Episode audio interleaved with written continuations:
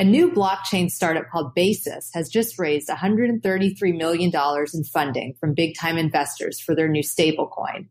Telegram has been temporarily banned in Russia, yet the CEO, Pavel Durov, continues to post topless on sandy beaches. And ironically enough, both Facebook and Cambridge Analytica want in on crypto and blockchain. These stories and more are the topic of discussion today as Sarah Austin and I break down all the trending cryptocurrency and blockchain news. Are you ready? Let's do this thing. The Bad Crypto Chicks are here for episode number 117 of the Bad Crypto Podcast. Five, four, three, two, one, zero, ignition. Who's bad?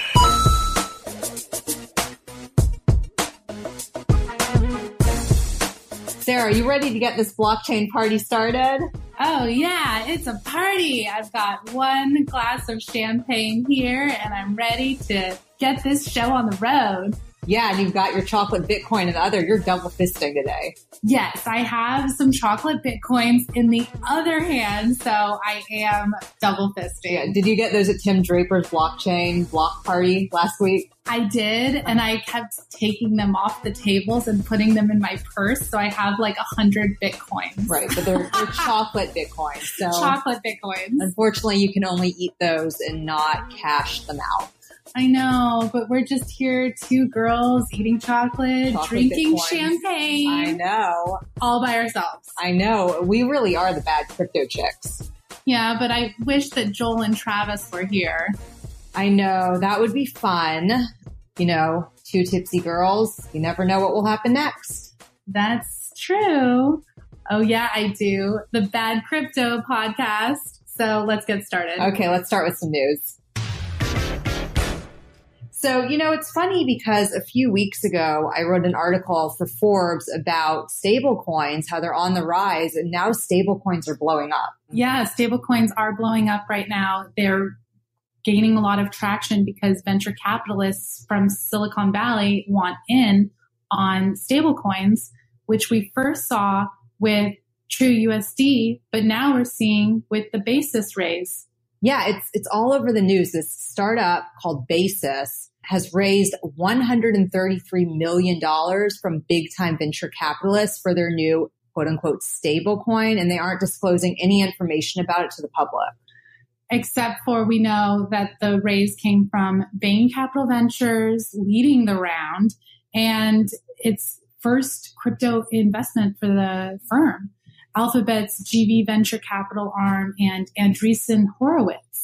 Yeah, so I mean, it's crazy because these big time investors are finding big value in stable coins. But you know, it's even more funny, Sarah, is or what's crazier, should, should I say? But uh, the team behind uh, Basis, they're three Princeton grads, of course. Well, I mean, we also saw that same kind of trend with True USD. So, you know, if you have a bunch of Stanford grads, MIT grads, Princeton grads, you know, I went to Princeton. I went to Princeton. I'm going to create a stablecoin. I know everything Well, about stablecoin. I mean, from the perspective of an investor, though, when you look at the total addressable market of a stablecoin, you're looking at all of the money in the world. So I can see where that resonates. But as a cryptocurrency investor, I, I love the volatility. But then at the same time, you're like, well, what's, you know, what, what does the public think that the big problem with cryptocurrency is? Volatility. Right. And so stable coins are like, okay, we're going to be a stable cryptocurrency, which, you know, goes, it kind of just defeats the whole purpose of crypto, but these investors are really intrigued by it. Well, it's like for selling short. So if you're trading and you want to put your money somewhere where you're high, but you're betting against the currency, like it's going to fall, then you'll put it into a stable coin and you don't have to cash out to USD. Like I totally get the point of having a stable coin. But I also wonder if the VCs are just like kind of bearish on cryptocurrencies. So they are, because they're bearish, they want to invest in a stable coin because they feel more safe Right. they're like, okay, they went to Princeton. Here's $130 million. right. 133 million. Right. Of course. Yeah. I think if they didn't go to Princeton, it might have been 100 million. They're like, it was like, volatility. Okay. Yeah, so that's really interesting. Um, so I'll have to go read your blog post on Forbes about that and looking forward to having True USD on our show next week. So stay tuned to next Tuesday, y'all out there, and uh, we'll, we'll bring that to you soon. Yep. Looking forward to having TrueUSD on the show. So another piece of interesting news that's been trending lately is Telegram. Surprise, surprise. Yeah, we, we talked about Telegram last week, and here they are again, except for this time with slightly different news. Well, not too much different because I claim I broke the news last week, everyone. You did. Sarah totally broke the news last week about Telegram. Go tell them. She basically said she was looking at Pavel Durov's Instagram account. The, he's the CEO of Telegram. And the guy is just chilling on some beaches without his shirt on, riding some horses. And like he was in the news last week for not having their blockchain built and for having like sketchy ICO stuff going on. Sarah's looking at his Instagram. He's chilling on a beach. And then, you know, the news breaks a few days ago. Pavel Durov is on the beach when Russia has banned Telegram, which is the new news that Russia has banned Telegram. Yeah. So the new news is that Russia banned Telegram and Pavel is on the beach. He's in a pool. He's in a Speedo. He's wearing a Speedo in his, on his Instagram. It's very model as super. model. I mean, he looks great, but Telegram unfortunately doesn't look so great right now. I am not complaining about his Instagram. I follow him and I can't wait for his topless photos to come to the top of my feed. Sarah like has it on like her phone like locked. I'm like turn on notifications first thing in the morning. yeah, but but basically Russia has banned it and he's playing it off like he's doing a Putin topless shirt meme. Like he took that Putin topless shirt meme and he has extended it a whole year. Yeah. So he's really milking that. Right. But anyways, the real news here is that Russia has banned Telegram because they think that terrorists are using the instant messaging app and they want data from Pavel and Pavel is saying, no, I am not giving you the data. And which is awesome. Yeah. I mean, I mean thank goodness one CEO out there will say, no, I'm not going to give you the data. Facebook. Right. Yeah. Zuckerberg totally, you know, sold out there, but I know. So yeah, so he, Zuckerberg sells out, and then you know, obviously Pavel's got to take the other stance and say no. What is he going to sell out amidst the Cambridge Analytica scandal, which I don't think people are taking as serious as it really is. Yeah, I mean, you know, it's good. I I, I do respect the fact that Pavel is saying no, Russia government, you cannot have our users' data.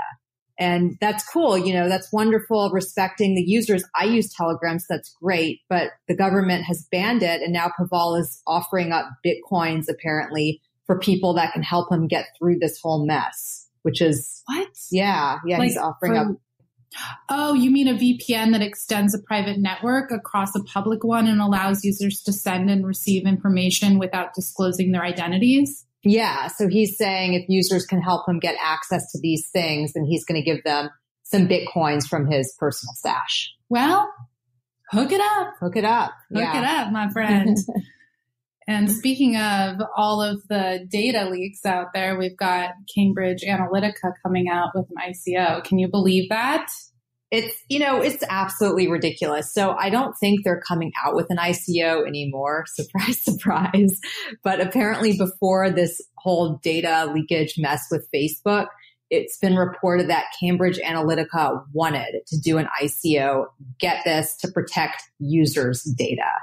Oh, so the news is that they were going to, and then somebody found the paperwork and exposed their plan. That's crazy. I mean, how maniacal can you get? How Machiavellian can you really be? How low can you go? I know. Just, it's horrible. I mean, this is, this is worse than the insurance policies that were taken out on the World Trade Center because at least that wasn't planned they didn't crash the plane into the building. Okay. They just took out a insurance policy because maybe or maybe they knew or didn't know, right? But the policy was taken out and that looks awful. But this, they created the disaster and then knowing it before the news comes out tries to create an ICO to solve the problem that they created. Right. Yeah. I mean, it's crazy. I think that it was, it's all just Cambridge Analytica thinking about doing an ICO was a scam from the start. And I guess they aren't doing one anymore, which isn't so surprising considering the news. But I think they just wanted to get rich quick and take that money and, and put it towards, you know, more evil schemes of violating users' data rather than protecting user data. Well, speaking of user data, we should talk to your buddy, um, Eric Ly. Yeah, Eric Ly and I were just we're like BFFs now. actually, actually they are. Well, so yeah, so so you want to give a little intro to Eric, and then we'll get him on the phone. Yeah, definitely. Yeah, let's do that. There are a ton of concerns around user data privacy on social media. It's making headlines lately. It's not just happening on Facebook. Other networks like LinkedIn and Twitter um, are also a cause of concern.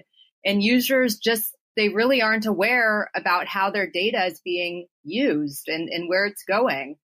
So today, to speak a little bit about that, we have with us Eric Ly. Eric is a former co-founder of LinkedIn, and he is the founder of Hub, which is a human trust protocol that uses blockchain technology to facilitate trust across the internet. Hi, Eric. How are you doing? Hey, Rachel. I'm doing well. It's uh, nice to be with you. Yeah, thank you for joining us. And we've chatted a little bit in the past. Um, I'm very impressed with what you're doing around with blockchain technology um, with Hub. So really excited to hear more about that from you today. Yeah, I'd love to uh, tell you and the uh, audience a lot more about it. So definitely a very relevant topic for our times right now. Yes, I'd say so. So how about you just tell us a little bit about Hub and what you're doing with blockchain technology? Main point of our project is really to increase uh, the amount of trust that people have uh, online. And uh, we see a lot of applications uh, for uh, the need for trust. There's going to be a growing sharing economy that will be happening over the next uh, few years. More and more people sharing and trading online. More and more people will be interacting and sharing information with each other. that leads to transactions online as well. So all of these things really need a great amount of you know trust for uh, people who may have never met but are interested to uh, either interact or do business with uh, each other. And so we have this idea that uh, blockchain is actually a really great way to uh, enable trustworthy relationships uh, between people who want to engage and yet have never met and need to establish trust with one another. So that's basically the idea behind uh, what the Hub project is uh, doing. Yeah. So is Hub a social network or how exactly does that work? Is it something that Facebook could implement in the future or is this an entirely different social network based on blockchain? Um, you know, a lot of these blockchain product projects implement what's called a protocol, uh, which is uh, kind of a technology layer in our case you can think of it as a big uh, reputation database that lives on a blockchain. And uh, it has information about people's uh, reputation that uh, they they own and they control. And they can use it on many different platforms. And so uh, we we certainly love it if Facebook decided to uh, use our our, our platform.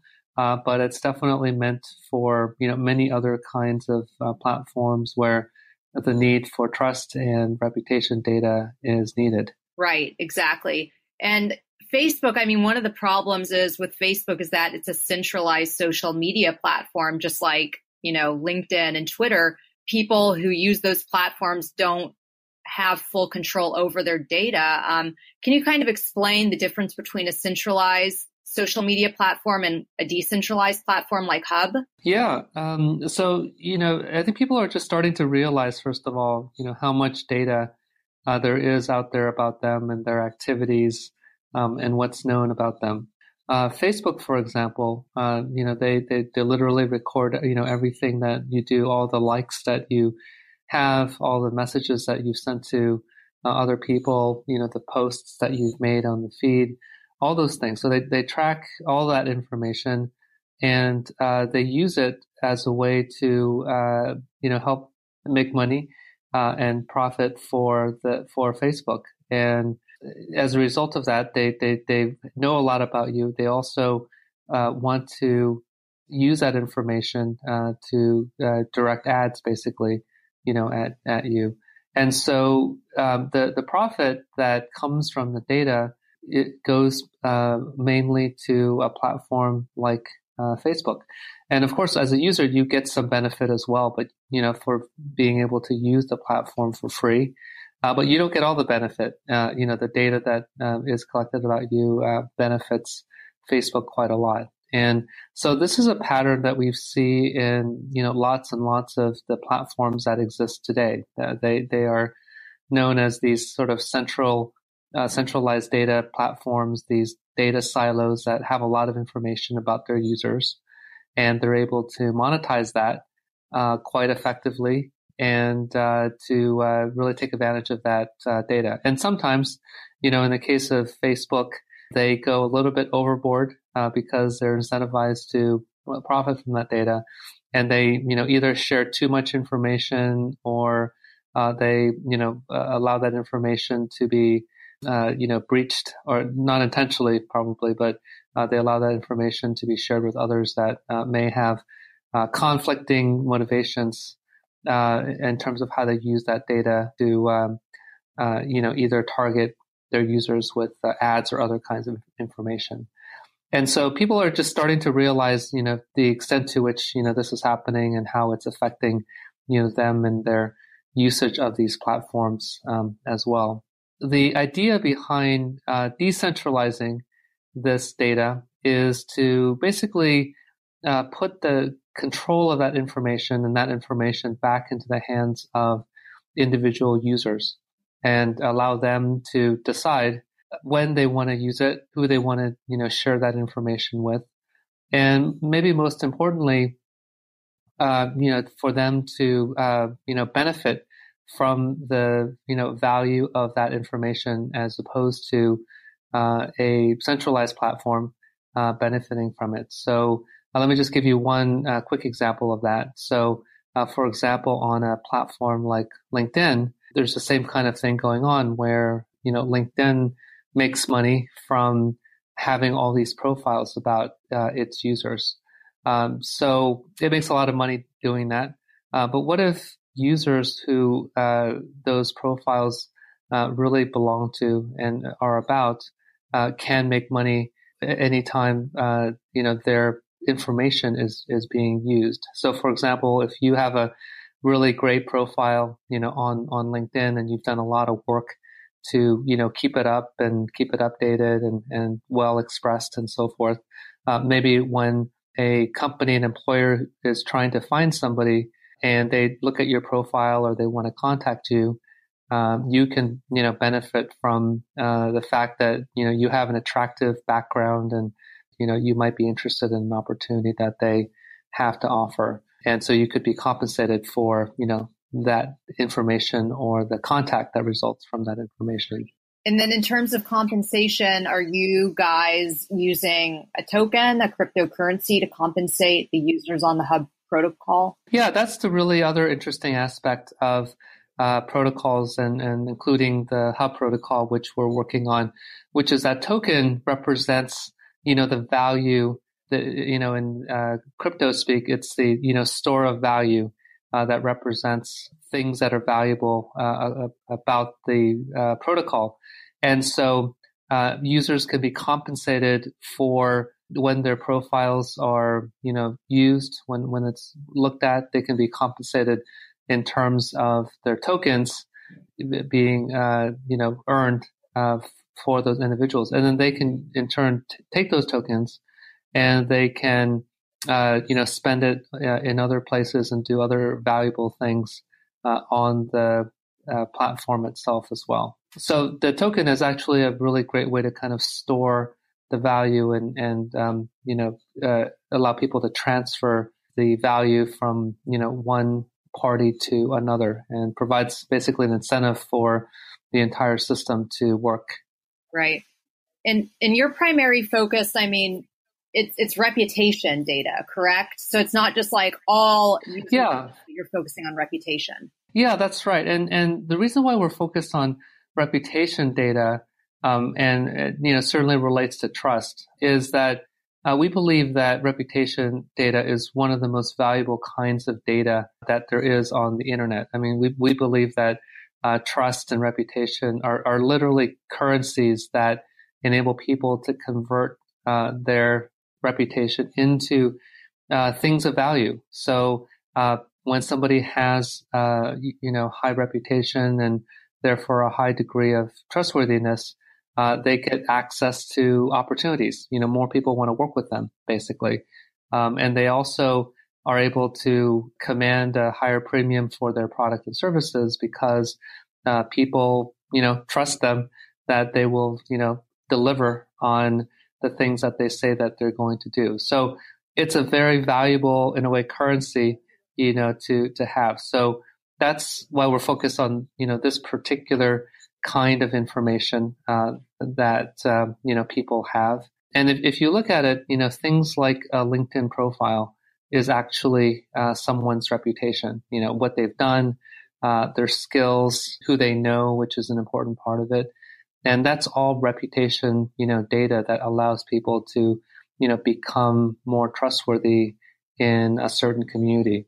Um, so we, we see a lot of value to that and we see a lot of value in terms of um, maybe, you know, changing the ownership structure of that data uh, and putting that data, you know, more back into the hands of uh, the individuals. Yeah, it kind of reminds me a little bit of, of that Black Mirror ep- episode, Nosedive, where you can kind of rate users um, on social media then they can see their rating and they always want to increase it and increase it. Do you get that a lot when you're talking about jobs yeah i actually do. That's uh, gets mentioned quite a bit uh, the uh, nosedive uh, episode of black mirror. And uh, you know it's uh, for anyone who's watched it um, I, I, watched it a couple months ago and I was actually fairly depressed after watching the episode because it is, you know, an example of maybe you know systems like this, the the rating systems that uh, you know go wrong uh, when it's applied wrong. And and so my view is that you know that's not what we're doing. Uh, hopefully, we're doing exactly the opposite,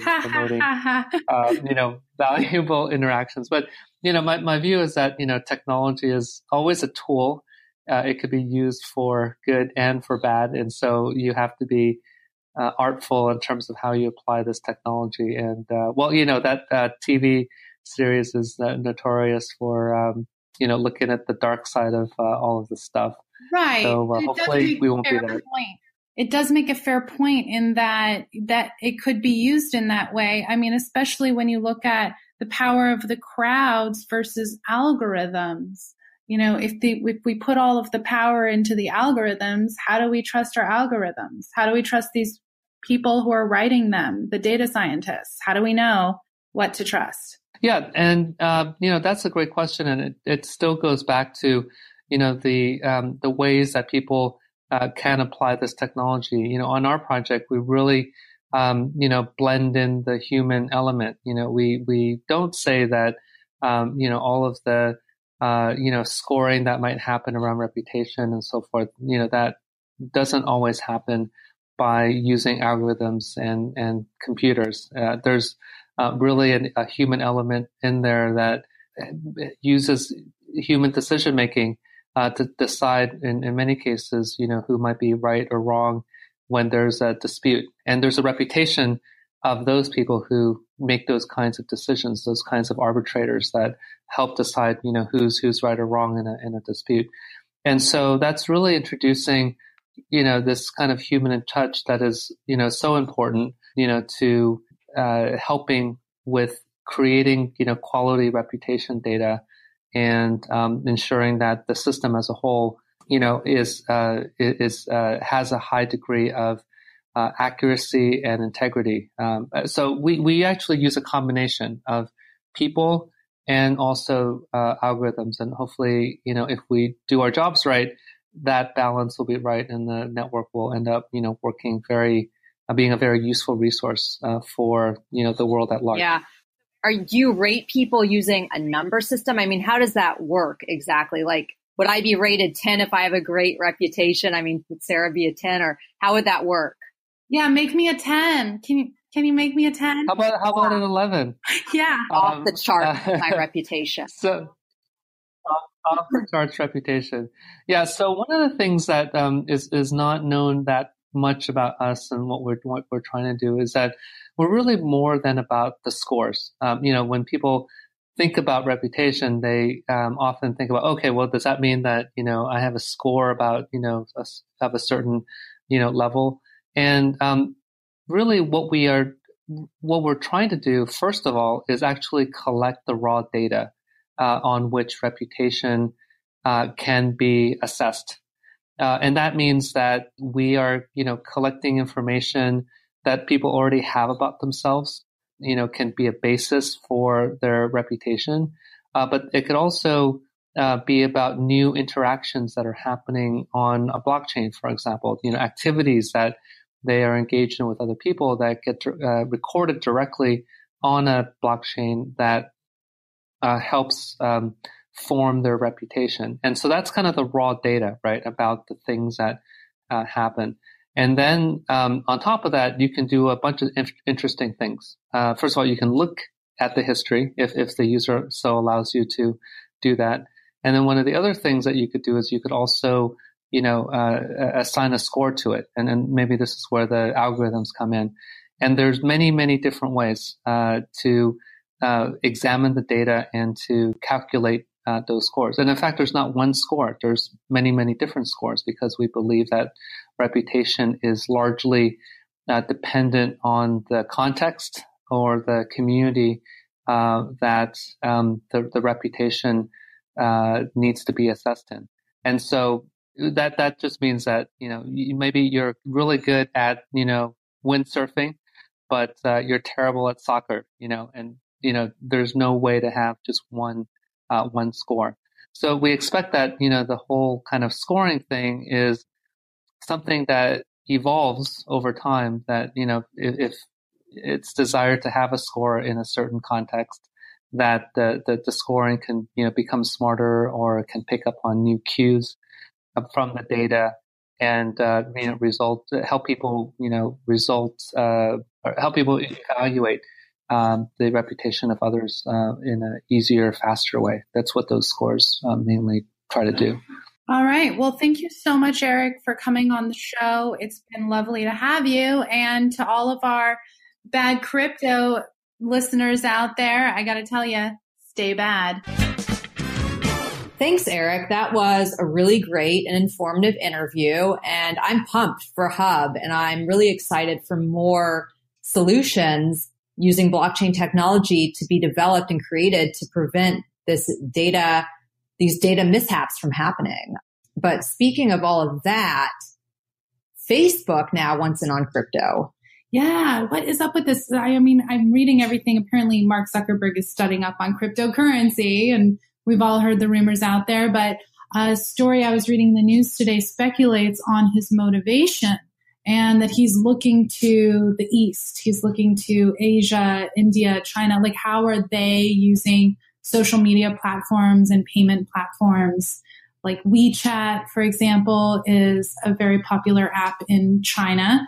I am on WeChat. And you know all about WeChat. I Sarah love, knows all about WeChat. I love WeChat. I use it every single day. She's like obsessed. Well, yeah, because otherwise I can't talk or do business with all of my my people in China. Right. And you don't want to use Telegram anymore because I'm not going yeah. who knows what will happen with that information. Well, I mean, primarily the Chinese government just bans everything. And so I can actually send documents over WeChat and conduct phone calls and send payments and stuff. So it's been really useful. But, but Mark's looking into solutions like that and um, how these platforms are integrating their cryptocurrencies. So with that being said, um, what do you think?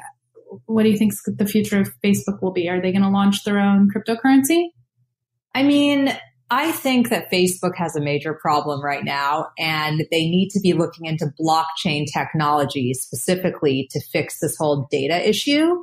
Um, maybe take some tips from Eric Ly over there. Um, but in terms of a cryptocurrency for Facebook, I mean, gosh, I, I don't know. Like, what would they even create, Sarah? Zuckerberg's going to create the Zuck token.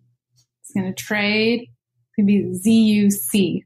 Yeah, I can see that happening actually. I don't know if I'd invest in it, but 1000 tokens gets you his used hoodie with a signature and uh, Adidas sandals. Ooh, that would be so fashionable here in Silicon Valley. Yeah, it's like the original Mark Zuckerberg fashion trend. Oh my God. It's like better than any piece of like designer clothing out there in Silicon Valley. Oh yeah. I mean, this token can really make you a million bucks. Just dress like Mark Zuckerberg, act like Mark Zuckerberg, sell out your users, sell out their data. Who cares? You know, that whole attitude, you can buy it now with the Zuck token. Right. And I guess, you know, no offense to Silicon Valley, but sometimes that, that attitude flies here, you know, the, yeah. the I don't give a shit about nothing but here I am creating some crazy, wonderful social media platform, even though I'm stealing users' data. Yeah, there is this attitude in Silicon Valley that I don't think really aligns with the attitude of the cryptocurrency world. Like we're taking the power away from these centralized ways of working. And apparently, you know, from all of the sexual harassment claims coming out of Silicon Valley, this male attitude is just not working. And crypto is the future. It will change how companies get funded. It will change the very structure of Silicon Valley. And like Tim Draper says, this is not a bubble. This is the beginning. This is the revolution. It's just starting. Yeah. And that's exciting news about Tim yeah. And actually, Sarah, I'm really excited because Tim Draper, the one and only, is going to be joining us on a show soon. Yes, that's right. We are going to be interviewing him. So stay tuned to the next episode. We can ask him about his Rhino coin. Yeah, well, we'll ask him about a lot of stuff, but actually, we would love to hear from you guys. What questions do you have for Tim Draper that you want us to ask him? You have to tweet us right away because we need these answers ASAP. So the minute you listen to this podcast, tweet me at Sarah Austin on Twitter and give me the question you want me to ask him for you. We have an interview next up with CNN, stands for Content Neutrality Network. It's a cryptocurrency protocol for content sharing that eliminates low quality content, the bad content from the network. The company is in the news for their news partnership with the number one news app in India, NewsDog, where millions of users log in daily to consume local and worldwide news and other features like the quiz game show that's similar to that American quiz game show. I don't know if you've played it, HQ for US cash rewards in US dollar. CNN's protocol is integrating with the NewsDog app to address the insufficiencies in the content business in India and promote a faster and more efficient reward system in the rupee currently. But um, next up is in the cryptocurrencies. So, uh, without further ado, I'd like to introduce you to Sanket Raskar, and um, he is with CNN. Nice to meet you. Nice to meet you. Hello, Sarah. Hello, Rachel. Good to be here. Thank you for having me here. Thanks for thanks for joining us. Before we kick the interview off, I just have a quick question. So it's CNN, which stands for Content Neutrality Network. But you know, that can be a bit confusing. CNN CNN, the network, is known for their fake news, but you're eliminating fake news and you call yourself CNN. Can you kind of like go into that a bit? That's a good analogy over there. Uh, so, you know, the, the, word CNN actually comes from uh, the ethos of the whole blockchain, where we want to be open, fair, and trustworthy at the same point, and be decentralized as well. So we want to keep everything neutral, as neutral as possible on the blockchain for all the actors involved on the blockchain. So, you know, that's how, you know, the word, uh, you know, definitely that pops in on our head is obviously the neutrality aspect.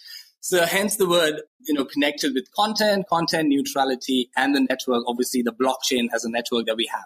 So hence the word CNN and Content Neutrality Network. That's exactly how it uh, or what it stands for. Uh, yeah, it's just super confusing because you guys claim that you want to eliminate the low quality content like fake news, but then your name is essentially named after one of these. I mean, I know you're not named after that, but it's the same name as one of these big. I totally understand. And from the business perspective, I would say, you know, any any uh, branding or any any recall value that we can create is actually good recall value, as long as people would want to know more about CNN, the Content Neutrality Network, uh, and and they would delve into the, the benefits and advantages of blockchain uh, of CNN that's been that's been offered on. I'm sure they would have or, or change their opinions about the whole CNN, uh, you know, saga. Yeah, well, maybe if everyone who's listening to the Bad Crypto podcast would just go and tell the CEO that um, the name needs to be changed, then you guys would have a huge benefit after being on this podcast. Well, we'll hope so. I mean, that's exactly, uh, you know, we're looking forward to, uh, through this podcast, obviously talking to you know, your guys obviously is, is, is, is obviously a privilege and, and we would love to, uh, you know, put forth whatever we can uh, about the CNN platform and the blockchain technology that we, that we are looking to implement for content providers across the world uh, that'll be a good starting point for us uh, for sure. Well, then you're welcome because you just got some free consulting services, marketing consulting services from Rachel and I. So you you guys should tip us in your CNN token. Jeez. Um, speaking of, you guys have uh, integrated with NewsDog, and um, the cryptocurrency would be an alternative to the rupee. Um, tell me about Eastern social content sites and how they're using cryptocurrency. For example, NewsDog and even WeChat. So, so for example, uh, I mean, uh, as far as NewsDog is concerned, I can I can speak for that. Obviously, that's some of the application that we're looking to uh, sort of put forth uh, in the market full fledged by end of 2019. We've already started work on it on multiple uh, multiple features that that NewsDog already supported. We're trying to make it more efficient at this point of time. So, so essentially, what we're trying to do with CNN blockchain is is we're looking to address the three C's of content business, which means the, the, which which per se, which I would like to call them as the the, the curating aspect, uh, the circulating aspect of the content, and uh, as well as, as the consuming aspect of the content online. So each of the stakeholders who are responsible or included in this particular blockchain and any of these uh, actions would be equally rewarded. And uh, you know, you know that's how you know they would be incentivized to do more and engage more with the content per se. So that's exactly what what uh, you know blockchain or CNN blockchain is looking to put forth with with, with you know, with whatever content providers that we're working or will work in the future, uh, currently being NewsDog at this point of time in the Indian market. I mean, the way uh, cryptocurrencies have uh, been used for cryptocurrency in NewsDog or CNN in NewsDog has been used is uh, predominantly to to to make uh, a more efficient uh, sort of peer-to-peer network, wherein actually all of these actors on the blockchain could talk to each other directly uh, on, a, on a more distributed and decentralized way of uh, uh manner of, of, of communication. Um, wherein, uh, for example, if, if, if, if, an article been published on a certain platform uh, and a reader consumes that particular particular article, um, there should be a way that a user can actually or reader can actually be you know be, be able to communicate with the author directly and be able to reward that uh, author directly for the uh, for the amazing content that has been put forth on a particular platform. And at the same time we were looking to you know reward the platforms as well uh, but we, we make sure that you know it's more decentralized and we want to make sure that you know each of the actors can communicate with each other more efficiently and more seamlessly across the whole blockchain uh, network. Right, but you know, you, you talk about that. Can you explain though exactly the medium of exchange? Is it, is it a token? Can you tell us about it? Right. Uh, so, for example, currently some of the features that have been live on on NewsDog platform are uh, the the incentive platform, wherein a user can actually share a particular article and and invite some of the users to join uh, the NewsDog platform. And in return, you know, a, a user who's actually invited an invi- a, a person to the platform would, would get CNN tokens in return. So would the person who's been invited to the platform per se. So that's one of the one of the features that CNN token is effectively looking to address uh, in in a more uh, know, distributed or decentralized manner. Because um, if you if you consider uh, you know these acquisitions and if you want to create a reward system based on that, there would be a lot of parties involved uh, in in the transactions, be it uh, you know the wallets, payment wallets, or be it the bank transfers and etc. Uh, there should be a way where we can actually communicate with these audiences uh, uh, on, a, on, a, much decentralized level, which where CNN uh, tokens would play an, an, efficient role. So that's one of the features that we're looking to address. Yeah. Yeah. I mean, I always say that you have to vote with your wallet, and we vote with our wallet whatever we spend it on. So it, with the digital wallet, you're voting for the content that you like that you read. You vote for the authors with your wallet. You give them um, essentially tips. Just like I said, hey, I gave you some free marketing advice. Don't call your company CNN. Give me a tip with your token. You know, it's like the same thing. You like something, give somebody give somebody a buck or two. Anyway, so yeah, um, tell me about your your market size, and um, you know, we we talked about Facebook and Mark Zuckerberg looking to Asia and, and payments and what social media sites are doing out there um, because Asia is a huge market. Can you tell me a little bit about that? Absolutely. I mean, uh, the, the, content market definitely seems really booming at this point of time and continuously keeps on increasing on an exponential rate. Uh, so currently, the market size that we're looking to tap uh, globally uh, would account for almost more than 200 billion US dollars. And in terms of Asian markets, obviously the strongest economies uh, in the Asian markets would account it for roughly between uh, you know one to two billion US dollars as well. So so that that gives us a lot of opportunity for us to uh, sort of explore. And uh, considering uh, some of the content providers in the Indian subcontinent specifically, uh, you know, content is, is, is actually varied in different languages uh, you know, different uh, tastes, different preferences. You know, there's a lot of scope for for, for businesses like CNN or us, uh, you know, to to actually, uh, you know, you know, be an efficient uh, sort of uh, catalyst in terms of making sure that most of the content creators can can reach out to you know as many touch points as possible. Readers can actually consume a lot of content on, on at, a, at actually very lower cost. And at the same time, you know, they, they have incentives to, to, to, you know, share that particular piece of content, uh, you know, and be incentivized as well for sharing across platforms. So, uh, you know, the, the, platform definitely, or the market definitely looks really, really uh, big right now. Uh, we're sure that with, currently with the Indian market and the current market size we have, we already have our hands full and you know, within this, uh, within the end of this year, by 2019, we're looking to you know be full fledged uh, on on the NewsDog platform. And once that happens, obviously, we'd want to replicate that into different markets as well for different content providers and with different uh, requirements and different challenges and, and, and whatnot. So, Sanket, what are your thoughts on the BAT token, the basic attention token that was founded by the Mozilla founder? Um, is that kind of similar to what CNN is doing? Is it like the BAT of India? Right. So, so I mean, uh, essentially, BAT tokens uh, is something that I'm actually uh, quite quite fond of, to be honest. I mean, something that perhaps some of the media giants like Facebook should pursue in the coming coming year or so, considering the recent uh, uh, events. Uh, so, BAT tokens definitely, you know, coming from one of the esteemed founders of Mozilla Mozilla Firefox. Um, you know, BAT tokens basically awarded to uh, user attention uh, for, for ads once the user is opting in on a Brave browser, right? So it seems fairly uh, uh, fair to me. I think uh, you know it's a rewarding system that sort of exchanges um, you know rewards uh, in exchange of some information that you provide to uh, the particular browser.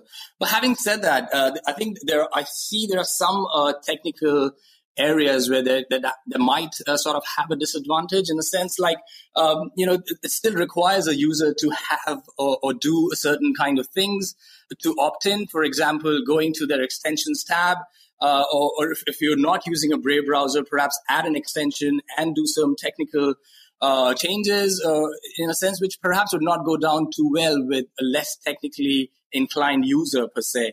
Um, you know, for example, you know, how many times have you actually gone into your extensions tab to add in extensions or see what all extensions your browser is using? It's natural. It doesn't happen too often. You know, in fact, the study says 40% of the users have never have actually looked at the uh, or clicked at the extensions tab after installing their browsers. Overall, though, it seems like a fair fair deal to me. In, in, in uh, you know, in, in, return of some uh, sort of information uh, of, a, of, a, user, you get rewarded while engaging uh, your user attention or with the ad network. So that so, so that seems fairly fairly you know, you know decent and you know equilibrium for me at, at, this point of time. But you know, having said that, you know, CNN uh, perhaps uh, would not be exactly the bad token.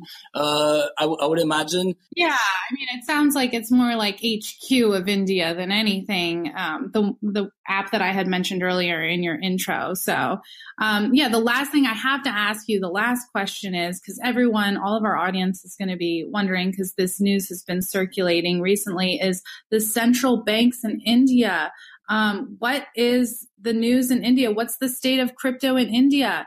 Uh, is it Bitcoin payments are illegal, or is it just trading cryptocurrency? What's the deal? It is confusing, isn't it? Obviously, the, the, the statement that had come out from uh, one of the financial bodies in India, it's not quite uh, you know direct in a sense. Some of the excerpts that I'm quoting here uh, from the statement would say, viewing obviously the risks of uh, cryptocurrency and blockchain technologies. Some of the RBI regulated, the Reserve Bank of India regulated bodies have actually stopped assisting or giving financial services to uh, entities that are dealing with cryptocurrency businesses. I mean, that's that itself sounds very confusing to me in a sense because they're not, uh, you know, in a sense, uh, banning the cryptocurrency totally. They're not saying that obviously cryptocurrency is illegal. What they're trying to do instead is trying to um, you know, make trading uh, highly impossible. You know, this this gives me a, a, very confused viewpoint in a sense. Obviously, it, it feels like they're speaking in two voices, uh, whereas they have a panel which which sort of uh, works uh, on, on devising a regulatory framework for cryptocurrencies. And at the same time, a decision like this coming through, uh, it just does not go down too well. I mean, having said that, you know, it has created a lot of panic uh, among, among the investors uh, in the Indian market who basically hail from middle class sections of the society. Uh, you know, they might have to exit at losses. You know, some of the investors have done that uh, as, as, as, as, I've been in touch with some of them. I've been, I've been in touch with some of them. Uh, and, and, and that's not a very good thing because, uh, you know, that, that sort of leads uh, illegal or unfair or underworld sort of trading markets, which is which we see already has been happening in some of the other countries in the world, which is not a very good thing to to, to do. Perhaps a, a better measure to do around this would be to find some regulatory frameworks or perhaps even you know have certain uh, you know mitigation uh, risks as well uh, being been uh, listed as a policy and, and so on and so forth. So I think that should be the way it should should look like. In fact, in the past year itself, I mean, considering uh, the Indian market right now, I mean, more than five million Indian users have actually estimated to be invested uh, more than 1 billion US dollars in the cryptocurrency at this point of time. Government per se have actually collected tax between 7 to uh, 15 million US dollars in the past year alone. So they're basically, you know, killing a, a, a golden goose in a sense. So, so right. instead of, right. um, instead of, uh, you know, banning or perhaps, uh, you know, restraining uh, the trades, I think there should be a more informed or educated decision that needs to put put forth, uh, wherein you know you want to uh, you know have some regulatory frameworks around this, and and you know that's actually also going quite against the digital India uh, motto that has been promoted over the last three years or so. That's that's completely uh, you know something that that I have not uh, able to understand. What I feel is you know this is perhaps a, a, you know a cooling time period that has been bought by the Indian government. Perhaps you know they're they're coming up with certain regulatory frameworks or something that perhaps uh, you know you know would change uh, the cryptocurrency uh, sort of industry in the Indian market at this moment. All right. Well, that pretty much wraps it up. I mean, my perspective is just like yours. You know, don't fight it, embrace it. This is going to happen no matter what. Governments, regulators, they can do as much as they can, but it's like you said, it's like killing the golden goose. So, you know, embrace it. It's going to happen anyway. That pretty much wraps it up with Sanket Raskar of CNN. Thanks so much for coming on the show. Thank you so much, Rachel. Thank you so much, Sarah. Nice to be here. Well, that pretty much wraps it up for the Bad Crypto Podcast 117. I'm Sarah Austin. And I'm Rachel Wolfson. Stay bad and remember tweet at us. And subscribe to this podcast on iTunes if you haven't already. You won't be let down. You won't be let down, and we will respond to those tweets. Yeah, we want to hear about any questions you have for Tim Draper. Coming up next on Bad Crypto. We're the crypto chicks. I hope you guys stay bad.